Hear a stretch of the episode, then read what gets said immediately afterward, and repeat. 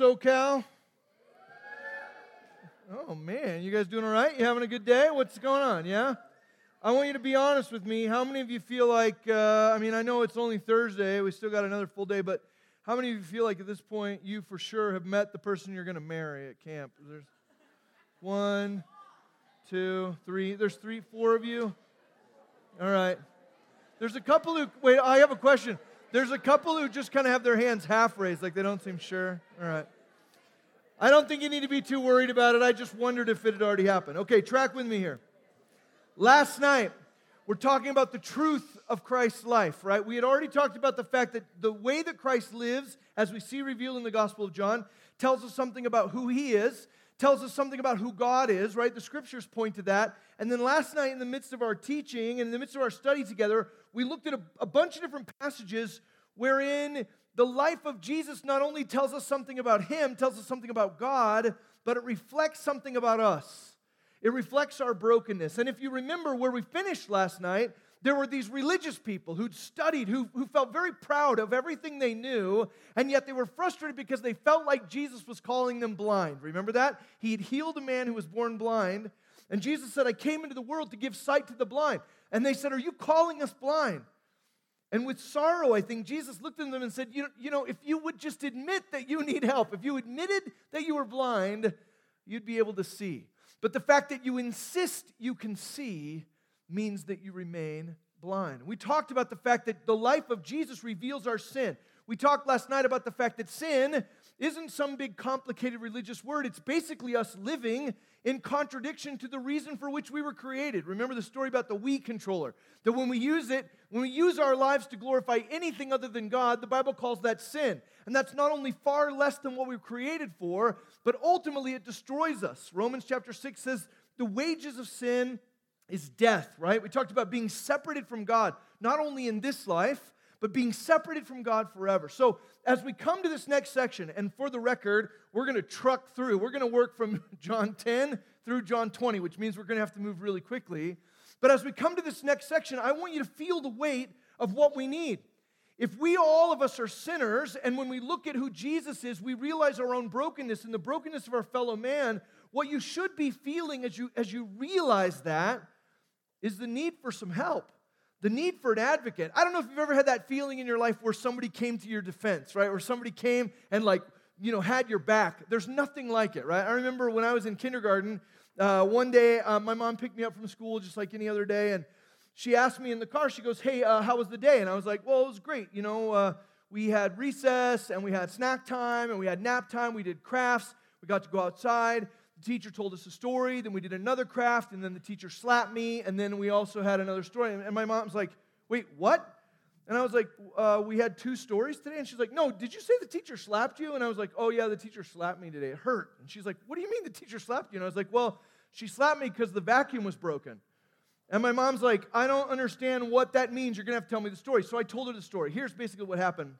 Uh, we had done this craft time in our class, and then after the craft, all the kids in the class got different assignments. One kid had to put away the glitter. One kid had to put away the paste. One kid had to put away the scissors, whatever.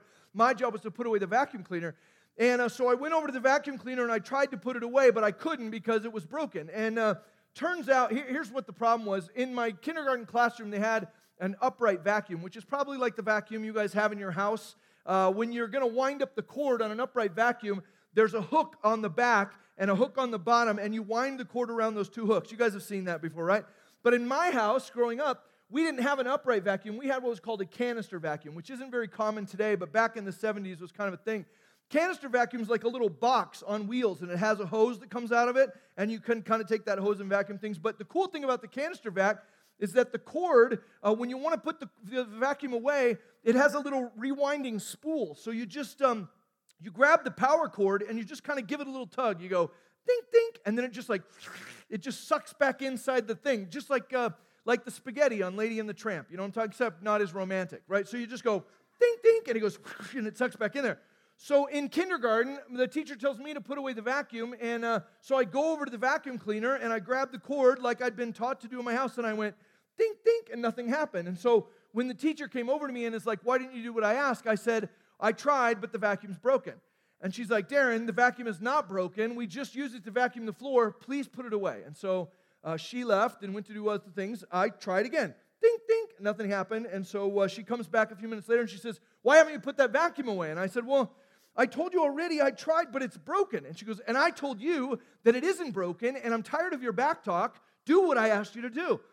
So she goes away to do something at her desk, and I, I tried it again. I tried it again. It just was not working, right? I could not get it to rewind. And so uh, she comes over a third time, and she's like, I've asked you twice already to put that vacuum cleaner away. Why are you still standing here staring at me? Why haven't you done it? And I said, teacher, I told you it's broken. And she slapped me. As a five-year-old, she slapped me.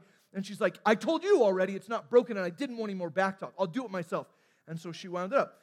So I told my mom that story, and my mom didn't like that story, of course, but that was kind of the end of it. I went home, I watched cartoons, I did my regular thing. And then um, crazy deal was the next day at kindergarten, I go to school just like normal. We do the Pledge of Allegiance. Uh, we sit down at our desks, and then uh, shortly after the school day started, there's a knock on the door.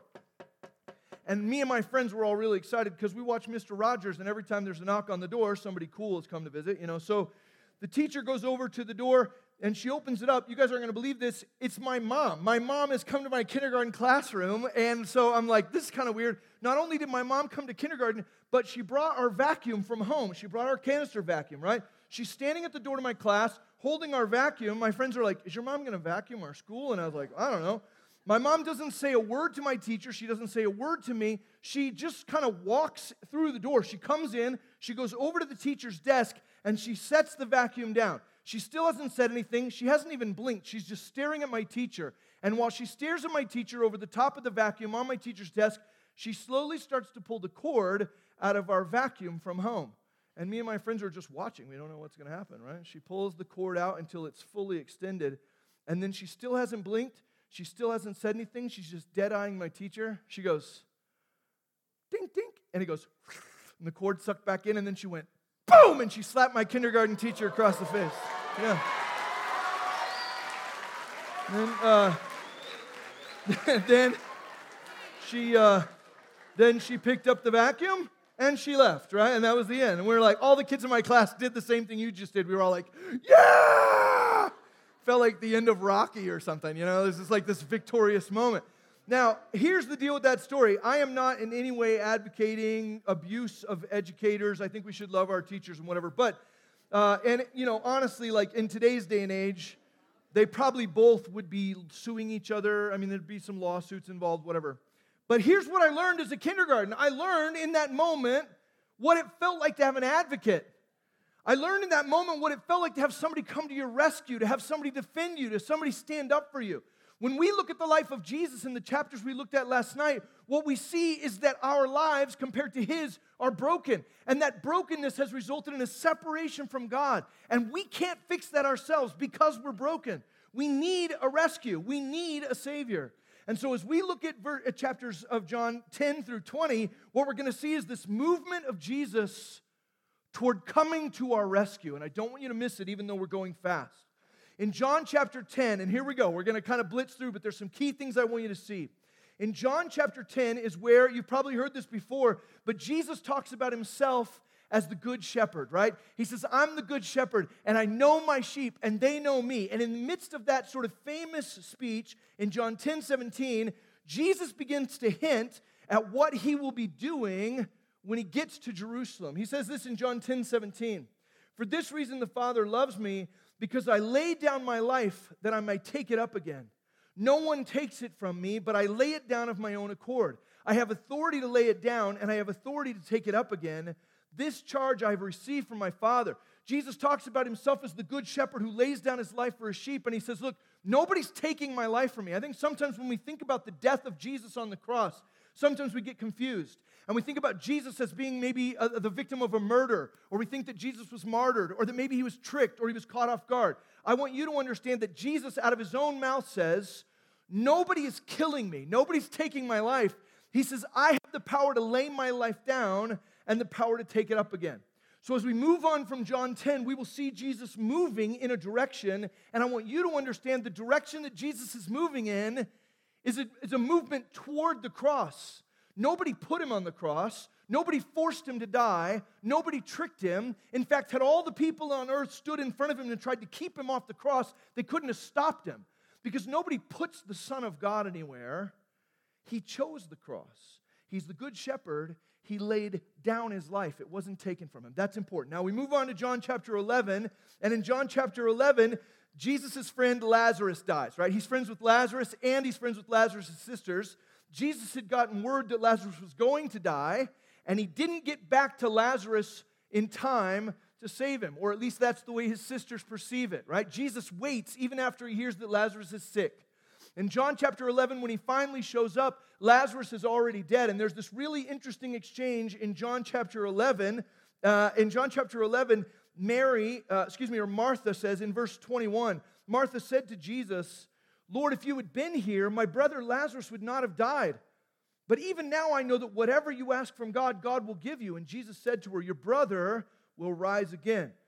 Martha said to him, "I know that he will rise again in the resurrection on the last day." And Jesus said to her, and here's what I want you to hear in John eleven. Jesus says to Martha, "I am the resurrection and the life.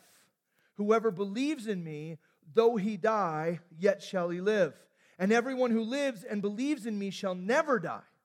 "Do you believe this?" he asked Martha. He goes on to raise Lazarus from the dead. Lazarus comes out of the tomb having been dead for several days, right? The power to make dead things live is the power of Jesus. We move on to John chapter twelve, and I know we're moving quick, but for the sake of our time, this is kind of how we got to do it. Key things here. In John chapter twelve, we see Jesus finally go back to Jerusalem. This is the last time he will enter Jerusalem before he dies. There's a deal that happens there called the triumphal entry, where the people celebrate the coming of the Messiah. And yet it's only a few days before many of them will be calling for his death, like we heard about in the video. Jesus comes into Jerusalem in John chapter twelve. He ends up, it's kind of interesting, he ends up meeting with some Greek people who want to talk to him. And after he meets with them, and theologians and commentators aren't exactly sure what is signified here. There's lots of different suggestions. But after Jesus meets with these, with these Greek ambassadors in John chapter twelve, uh, in John chapter twelve, verse twenty-three, Jesus answered them, "The hour has come for the Son of Man to be glorified. Truly, truly, I say to you, unless a grain of wheat falls into the earth and dies, it remains alone. But if it dies, it bears much fruit. Whoever loves his life loses it, and whoever hates his life in this world will keep it for eternal life. If anyone serves me, he must follow me, and where I am, there will my servant be also. If anyone serves me, the Father will honor him." What I want you to hear in that, in John chapter twelve, is that Jesus has a timeline. He's been on a timeline all along. He has a purpose and a plan. He came to the earth with intentionality, and his intention was to rescue you and I from sin and death. When this Greek group of people comes to meet with Jesus, there's something that switches in his mind, and he recognizes the hour has come. Like, this is the moment we've been waiting for. I'm about to do the thing I came to do. I want you to hear and see his awareness and intentionality in that. In John chapter thirteen, sort of famously, we see Jesus wash his disciples' feet. And they're confused about that because he's their rabbi. He's their leader. He sets them an example. And he says, this is what it means to be with me. What it means to be with me is to lay yourself down for other people, right? To wash the feet of others. And if you're going to be my disciples, then you also should be washing other people's feet. He washes their feet. He tells them that he's going to be betrayed. He tells Peter that he's going to de- that he's going to deny him. And then also really interesting in John thirteen, verse thirty-four, he gives them a new commandment. Jesus says to them in the midst of a longer speech, he says, "A new commandment I give to you, that you love one another just as I have loved you. You also are to love one another. By this, all people will know that you are my disciples if you have love for one another." Now, they don't even know yet how greatly he will love them or what that demonstration will look like. At that point, they'd seen him do some miracles. They'd heard him give some great speeches. They'd seen him heal some people. He'd just washed their feet. But he looks at them and he says, I want you to love one another the way I have loved you. And what he's setting up is, I want you to live a life that's willing to lay itself down for the good of other people. That's how you'll be able to identify yourself as a Christian. We don't identify ourselves as Christians with bumper stickers or bracelets or T-shirts from the Christian bookstore. We identify ourselves by the nature of our sacrificial life. Jesus says, live and love like I do, and only later will they understand exactly what he means by that. We move into John chapter fourteen, And they are understandably troubled because he's just said, hey, one of you is going to deny me and one of you is going to betray me. It's about to get really rough. He says they're going to strike the shepherd and you guys are going to scatter. But in John chapter fourteen, he comforts them. He says this in verse one. It's important for us to hear. Let not your hearts be troubled. Believe in God, believe also in me. In my Father's house are many rooms, and if it were not so, I would have told you, would I have told you that I go to prepare a place for you? And if I go and prepare a place for you, I will come again and I will take you to myself, that where I am you may be also. And you know the way to where I'm going. And Thomas said to him, Lord, we do not know where you're going. How can we know the way? I love that Thomas is just honest about his doubts. He's honest about his confusion. We've talked before this week about the idea that it's fine to bring your questions. It's fine to bring your, your, your, your confusion or sometimes your anxiety, your frustration, your grief. Thomas goes, I hear what you're saying, but we don't know the way to where you're going. And that's where Jesus famously says in John fourteen six, I am the way. I am the truth. I am the life. And no one comes to the Father except through me. If you had known me, you would have known my Father also.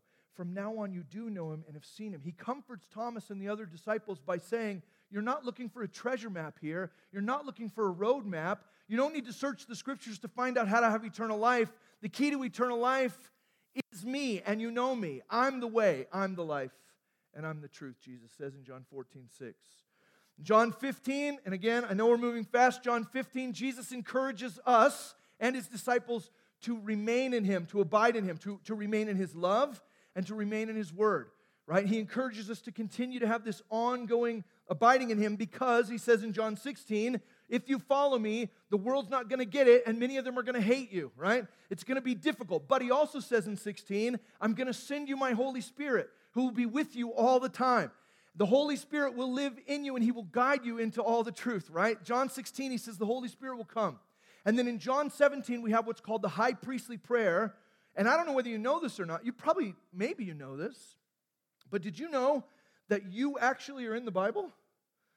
And so am I. In John seventeen, Jesus prays for his disciples, but he also prays for those who will follow him later. And that includes me. You might not have known this, but I'm one of the characters in the Bible. Jesus prays for me in John seventeen. He prays for you in John seventeen. And what he prays there is that just as he and his Father are united, that we will be united, one with one another and one with him and one with the Father, all of us restored to wholeness and oneness, right? Jesus prays for unity, restoration from sin and death, restoration from that brokenness into oneness again. That's John fifteen through seventeen. And then when we come to John chapter eighteen is where things really sort of, sort of come off the rails. In John eighteen, just like Jesus predicted, he is betrayed and he is arrested and he is accused. He undergoes a series of trials.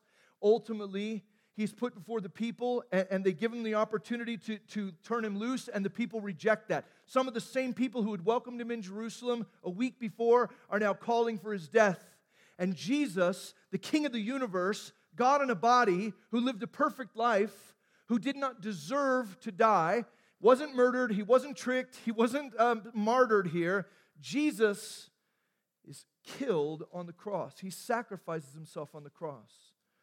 And if you're thinking about this tonight, maybe this story is new for you, but when we get to John eighteen and nineteen, we see Jesus' arrest and his accusation. Remember, in the middle of John eighteen, by the way, is where he has that interaction with Pilate. And Pilate says, are you a king? And he says, well, you said that. I've come to reveal the truth. And Pilate says what? What's the truth, right? It's the centerpiece of our theme this week, understanding what the truth is. Jesus came and he died on the cross. Why did he do that? Well, Isaiah tells us that Jesus came And, and that the sin of the world, or the brokenness, the iniquity of the world, was placed upon Christ. When Jesus went to the cross and died, he didn't go there because he deserved that. He didn't go there because he had earned that. He didn't go there because that was the consequence of his sin. He went there because the Bible teaches that there has to be justice, or there has to be the shedding of blood for the remission of sin. You and I are all dead and lost in our brokenness and our sin. Jesus went to the cross not because he needed to make that sacrifice, but because we were supposed to die. He died in our place, a substitute, right? A substitute, a scapegoat. He dies on the cross because I deserve to die on the cross, and so did you. Jesus went to the cross, and he shed his blood, and he was buried dead. He wasn't asleep. He wasn't in a coma. The Romans were really good at making sure the people they wanted dead were dead. In fact, they were the best at that, best on the planet at making sure their enemies were dead. Jesus is put in the tomb dead, having paid the penalty for our sin, teaches in John eighteen and nineteen, right? Jesus is dead. But in John chapter twenty, something crazy happens, right? In John chapter twenty, some of Jesus' friends go to the tomb. In Hebrew tradition, right, there's a certain point after the body has been entombed for a little while, there's a certain point where you come and you and you prepare the body for final rest with spices and, and oils. They go to the tomb, and what that tells us is that even Jesus' closest friends had not yet understood what he had said about laying down his life and taking it up again. They had not understood what he had said about being raised up. They had not understood all the times that he told them that if this temple was destroyed, it would be rebuilt in three days. They go to the tomb to prepare his body for final rest. And when they get there, the tomb is empty. The tomb is empty. It's what we celebrate on Easter. Jesus died for our sin, and then three days later, he rose from the dead. And as a kid, I used to be really confused by Easter. I don't know if any of that happens for you guys, but it was always confusing for me as a kid because my parents would be like, oh, yeah, you know, yeah, Jesus rose from the dead, you know, so here's like a chocolate egg or whatever. And I was like, I don't really get it. Like, was Jesus riding on a bunny when he came out of the tomb? You know, because if so, like, that had to be a massive bunny. I'd love to see a picture of that or whatever. I always thought it was confusing because they throw this big celebration on Easter, right? It's one of the most important days, if not the most important, like, holy day for Christians. And they throw this big party, but as a kid, I would think, like, you're telling me that Jesus is God, and then you guys are making this big fuss over the fact that he rose from the dead, but what's the big deal? Like, if he's God, then rising from the dead just seems like a thing you do. You know, like, if I was God, I'd rise from the dead all the time. Like, I'd get up in the morning and choke on my cereal and die and rise again, and then I'd get on my bike and ride out in the street in front of a car and get killed and rise from the dead. And then later that afternoon, I'd, you know, like if it were me, like rising from the dead would be my signature move, you know? Like I'd just be pulling that all the time where people would be like, oh, great, here comes McWaters. He's going to rise from the dead. Like we've seen it before, right? I kind of didn't understand why Christians make a big deal about God rising from the dead. That just seems kind of like a thing God's capable of. But I've come to understand later in my life why it is worth throwing a party for that Jesus rises from the dead. You see, when Jesus walks out of that tomb, you guys, he proves beyond any question that he has the power to make dead things live. And what you and I need, more than we need a great teacher, more than we need a great philosopher, more than we need an apologetic argument, more than we need any of those other things, what you and I need more than anything because we're dead in our sin, separated from God, what we need is not a great teacher, we need life. And Jesus walks out of that tomb proving that he has the power to make dead things live. He himself is resurrected. The Bible goes on to say that then by his grace, and what that means is it's not for sale. There is no exchange. Remember when Jesus turns over the tables. We looked at that earlier this week. What does he say to the money changers? Do not make my Father's house a house of trade. Don't make this a place of exchange. There's nothing to be bought and sold. There's nothing to be traded here, right? By his grace, not only does Jesus rise from the dead himself, but by his grace, undeserved, unearned favor, he extends to us that same resurrection life. It's available to us through faith by his grace, right? It says in John three sixteen, the most overquoted verse in the Bible, God loved the world so much that he gave his only son that anybody who believes in him won't perish, but instead will have eternal life. Instead of perishing for your sin or remaining dead in your sin, you can have resurrection life by believing in the gracious gift of the death and resurrection of Jesus. For a long time, that, that verse, John three sixteen, was like the one verse I wished I could change. I know that sounds a little bit heretical, but I kind of wish John three sixteen said, for God so loved the world that he gave his only son that anybody who'd ever seen a picture of him wouldn't perish, but instead would have eternal life. Because I could like, you know, draw a picture of the guy with the beard and the blue sash, and then I could just like hold it up, right? And, you know, I'll be like, made spiritually alive. Or I wish John three sixteen said, God loved the world so much that he gave his only son that anybody who'd ever heard his name wouldn't perish, but instead would have eternal life. Because I could be like, hey, Hume, twenty twenty-two, listen to this. Jesus. You know, everybody be made spiritually alive, right? Everybody'd have resurrection life. But the verse in John three sixteen that everybody loves says, God loves the world so much that he gave his only son that anybody who believes in him, not, not just, it's not enough to have seen a picture or come to a Christian camp or heard his name. It's not enough to memorize Bible verses or walk old ladies across the street. It's belief. Why does it have to be belief? Well, I'll, I'll tell you. Belief is the one thing that nobody else can do for you. It's not enough to be in a family where your parents believe in Jesus. That won't bring you spiritual life through the grace of Christ. It's not enough to have great youth pastors and leaders who believe. Their belief is not your belief. You can hang out with people who believe all day long and not believe. I could shout Jesus' name at you and you could hear it, but you might not believe that he is the King of the universe, that he died and rose from the dead. You might not believe that you're broken and lost in your sin, right? Belief is the key, and the reason it's the key is that it's the one thing that only you can do. And I get that that's hard. I get it from my own story, right?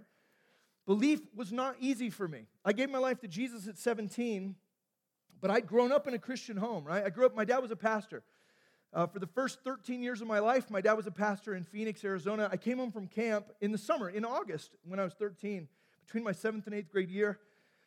I came home from camp on a on a Friday, and uh, on Monday, that following Monday, my dad, um, before I woke up, took all of my clothes out of my suitcases from camp, and he put his clothes into them, and he left. He left our family. My dad, the pastor of our church, right? He uh, he left my mom, and he left my brother and I.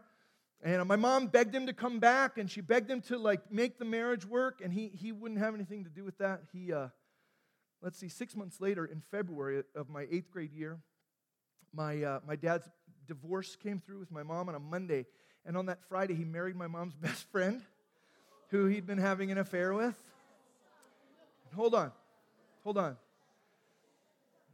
Ra- rather than, rather than doing the thing you just did, when I realized that my dad was a liar, and when I realized that my dad was a fake, here's what happened in my heart. I didn't make a noise, but what I thought in my mind and in my heart is, everything I know about God, I learned from that guy. And when I picture Jesus, I picture that guy, right? When I think about what God must be like, I think about things he taught me. And if that guy's a liar and a fake, you know what? I think I'm done with Christianity, right? And so as a thirteen-year-old, I, I, I was like, I'm done with it. Christianity seems like a fraud. It seems stupid. It feels like it's full of fakers and liars, right? The pastor of the church, the guy who, who marries other people, the guy who does all the marital counseling, right? The guy who tells other people how to be good husbands and fathers. That guy cheated on his wife with her best friend. So you know what? I think I'm done with Christianity. It all seems like a sham to me. And so as an eighth grader, I, I was a pretty angry kid, and I, and I kind of got more and more angry, not just angry about life, but really specifically angry at religious people, people who blindly, I felt like, believed this stuff about Jesus, which was clearly not true. But then uh, between my junior and senior year of uh, of, of high school, seventeen, and uh, I, you guys, I wasn't going to church or any of that, but my I had this girl at, uh, at a school, and uh, she goes, uh, this, uh, to be fair, she was kind of a cute girl, and she goes, uh, hey, Darren, she goes, are you going to go to church camp? And I was like, no. She goes, oh, I was really hoping you were going to go to that. And I was like, yeah, I think I am going to go to that church camp, you know? and uh, so so I went, and uh, it's one, I was one of those kids that, like, the, the church gave me, like, a scholarship because they thought I was, like, a problem child or whatever. So they uh, they paid my way to go to church camp. And you guys, I'm now I'm at this camp with all these people that believe all this stuff that I don't like. But this cute girl is there. And on the first day, uh, she goes, hey, Darren, are you going to go to early morning prayer and share? I think, you know, we do that sometimes around here too, like early morning singing or whatever. And uh, she goes, you're going to go to early morning prayer and share? And I was like, no. And she goes, oh, I was really hoping you're going to go. And I'm like, yeah, I'm going to that early morning prayer and share. And uh, so I'm sitting next to her every day. And uh, no joke, on the Thursday of camp, just like this, the Thursday morning at early morning prayer and share, when it's all done, the youth pastor, he goes, uh, He goes, hey, you guys are dismissed to go to breakfast. He goes, but Darren, would you just stick behind for a second? So I stayed, and I was used to being in trouble for other things. I was not a nice kid at that point in my life, and but I hadn't done anything wrong at camp. And I was like, what? And he goes, hey, man, we got one more day of camp. And he said, I just wanted to ask you, if you don't mind, he's like, would you please not come to early morning prayer and share tomorrow? And you guys, here's the thing. I didn't want to go to early morning prayer and share anyway. But you know when somebody tells you you can't do a thing, then all of a sudden you want to do it, right? So he's like, please don't come. And I was like, why? I love it. You know, and he goes, uh, he goes, here's the deal. He goes, I know you're just coming to sit next to Shelly. And he goes, I, uh, he's like, I, he goes, I've been doing youth ministry for a long time. And he says, and all the time I've been doing it, he goes, you are the stupidest kid I've ever worked with. And this isn't great youth ministry, by the way. But, uh, He says, uh, he says, you're the stupidest kid I've ever worked with. And I'm like, what are you talking about? You can't call me stupid. And he goes, no, no, hear me out. He says, uh, He's like, Darren, I, I get what's going on with you. He's like, you've got all this anger and all this bitterness and all this frustration towards God because of some things that your dad did. And he's like, the problem with that, in my perspective, is that as frustrated as you are with God because of things your dad did, dude, he goes, you are just like your dad.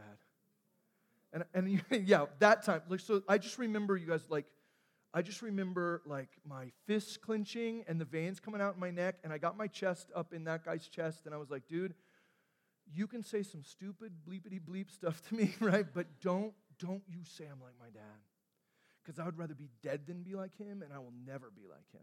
And he goes, no, no, no, no, no, understand. He goes, he says, what'd your dad do? He he he cheated on your mom, and she only ever loved him, and she was only ever there for him, and she was she was willing to make it work and go to counseling and do all those things, and, and he cheated on her. He betrayed her. He ran around behind her back. And he goes, but Darren, he goes, the reality is that God has never been anything but faithful to you, just like your mom was to your dad. God has loved you, and he's been there for you, even when you turned your back on him, even when you got angry with him, even when you when you turned away. God was still faithful. And he goes, you cheat on God every day of your life. And yeah, for sure. He goes, I get that you're in high school. You haven't cheated on your wife yet, but you're already a cheater in your relationship with God, and it's only a matter of time before you're a cheater in other places in your life. And I, I can't even necessarily explain it, but all of a sudden, what I realized, it was like he, it was like he'd hit me with a board. But what came over me was this realization that my dad was broken and that I was broken and that every other human being I'd ever met or would ever meet was going to be broken and that the only place I was ever going to find an advocate, the only other place I was ever going to find real faithfulness that wasn't based on whether I was good or bad but was based on his character and the truth of who he was is in the person of Jesus Christ. And I fell down on my knees in this little chapel at a camp in Arizona, and I said to Jesus, Jesus, I'm busted. Will you save me? I'll go wherever you want me to go. I'll do whatever you want me to do. I'm not going to make a ten-year plan. My life's yours. That's it. And that's still how I live today. I've been living that way for, gosh, thirty-one years, right? Just where God wants me to go, I'll go. But but here's why I'm sharing that story with you. John three sixteen says, God loved the world so much that he gave his only son that anybody who believes in him won't perish, but instead would have eternal life. I would guess that there are some of you who are having a hard time with believing, believing in your own brokenness, believing that you need a Savior, believing that Jesus is who he says he is, believing in the truth of the Bible, believing in the truth of God. And part of the reason why you may be struggling with believing that is that you've looked at people and you've been hurt by people. Sometimes you've been hurt by people in the name of God. We've seen historically that Christians have done horrible things in their brokenness, sometimes in the name of God. And you may have looked at some of that, and you may have said, if that's what God is like, I don't want to have anything to do with it. So I want to say to you what was said to me when I was seventeen. God has only ever loved you. God has only ever been faithful to you. And you've run around behind his back. You've got your brokenness just like I do. But God is not going anywhere. He loves you, and he is with you, and he will not leave you or forsake you. He is a good shepherd who gives up his life for the sheep. Nobody took his life from him. He laid it down, and he did that in order to glorify the Father by rescuing you and I. The only place, the only place in this life that you will ever find love and faithfulness that you can trust exhaustively is in the person of Jesus. And so tonight, I invite you. I invite you to look within your own life and ask yourself, do you believe? Because that's the key. Do you believe that you're a sinner? Do you believe that Jesus rose from the dead? Do you believe that he's the King of the universe and that he loves you, that he died for you, and that he offers you as a gift that same resurrection life? Because if you believe that, the Bible teaches that you are made new, that you were made new, that you will go into eternity fixed in that resurrected position forever and ever and ever. And sometimes... Sometimes people say it like this. They'll go, oh, you know, like I've heard old-timey people. They're like, young people, what you need to do is you need to ask Jesus into your life. You ask, ask him into your life. And I get what they're trying to say, but um, when we talk about asking Jesus into our lives, a lot of times what that sounds to me like is like dodgeball tryouts, you know, where you're picking teams or whatever, and it's like Jesus and Buddha and Muhammad and Joseph Smith and all these guys lined up, and they're all like, oh, I really hope Darren picks me into his heart, you know. And I'm like, er. I'm going to pick Jesus. And he's like, yay. Right? So it's the wrong picture. What I'm, what I'm not suggesting to you tonight is that you pick Jesus out of a lineup. What I'm suggesting to you tonight is that you come to the awareness and realization that long before you ever had the ability to pick him, he chose you. He picked you. Maybe he brought you to this camp on purpose, and maybe you only came here because a cute girl invited you. But he knows you, and he loves you. He knew me, and he loved me, and he knew exactly what it was going to take to bust through. And so my invitation to you tonight is, will you trust Jesus to love you like nobody else can and to give you life like nobody else can? Would you bow your heads with me? I'm going to ask you to bow your heads and close your eyes, uh, mostly so you can get alone. I know that sounds weird, but in a room with three hundred people, there's so many distractions, right? And so for one second, I don't want you to mess with the people next to you. Please don't talk to anybody else. Please just try and get alone. In a room of three hundred people, try and get alone, right? And in that quiet place where it's just you and your heart, I want you to ask yourself the most important question that a human being ever asks herself or himself, and it's this: do I believe in Jesus? Have I trusted in Jesus to rescue me from sin and death? And that's a yes or no question. It's a, it's a binary thing. It's a one or a zero. You either have or you haven't. Have you put your faith in Christ? And if you're here tonight and you would say, Darren, I've never put my faith in Jesus, but I want to do that. Guess what? I remember, I remember exactly what that feels like. And I don't know all of your names. I haven't even met all of you yet, but I would love to pray for you as a person who gets it, right?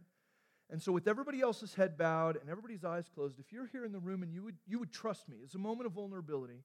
If you would trust me in this moment and just look up at me, if, if that's you, if you'd say, Darren, I've never put my faith in Christ, but I believe in him. I want him to, I want him to transform me.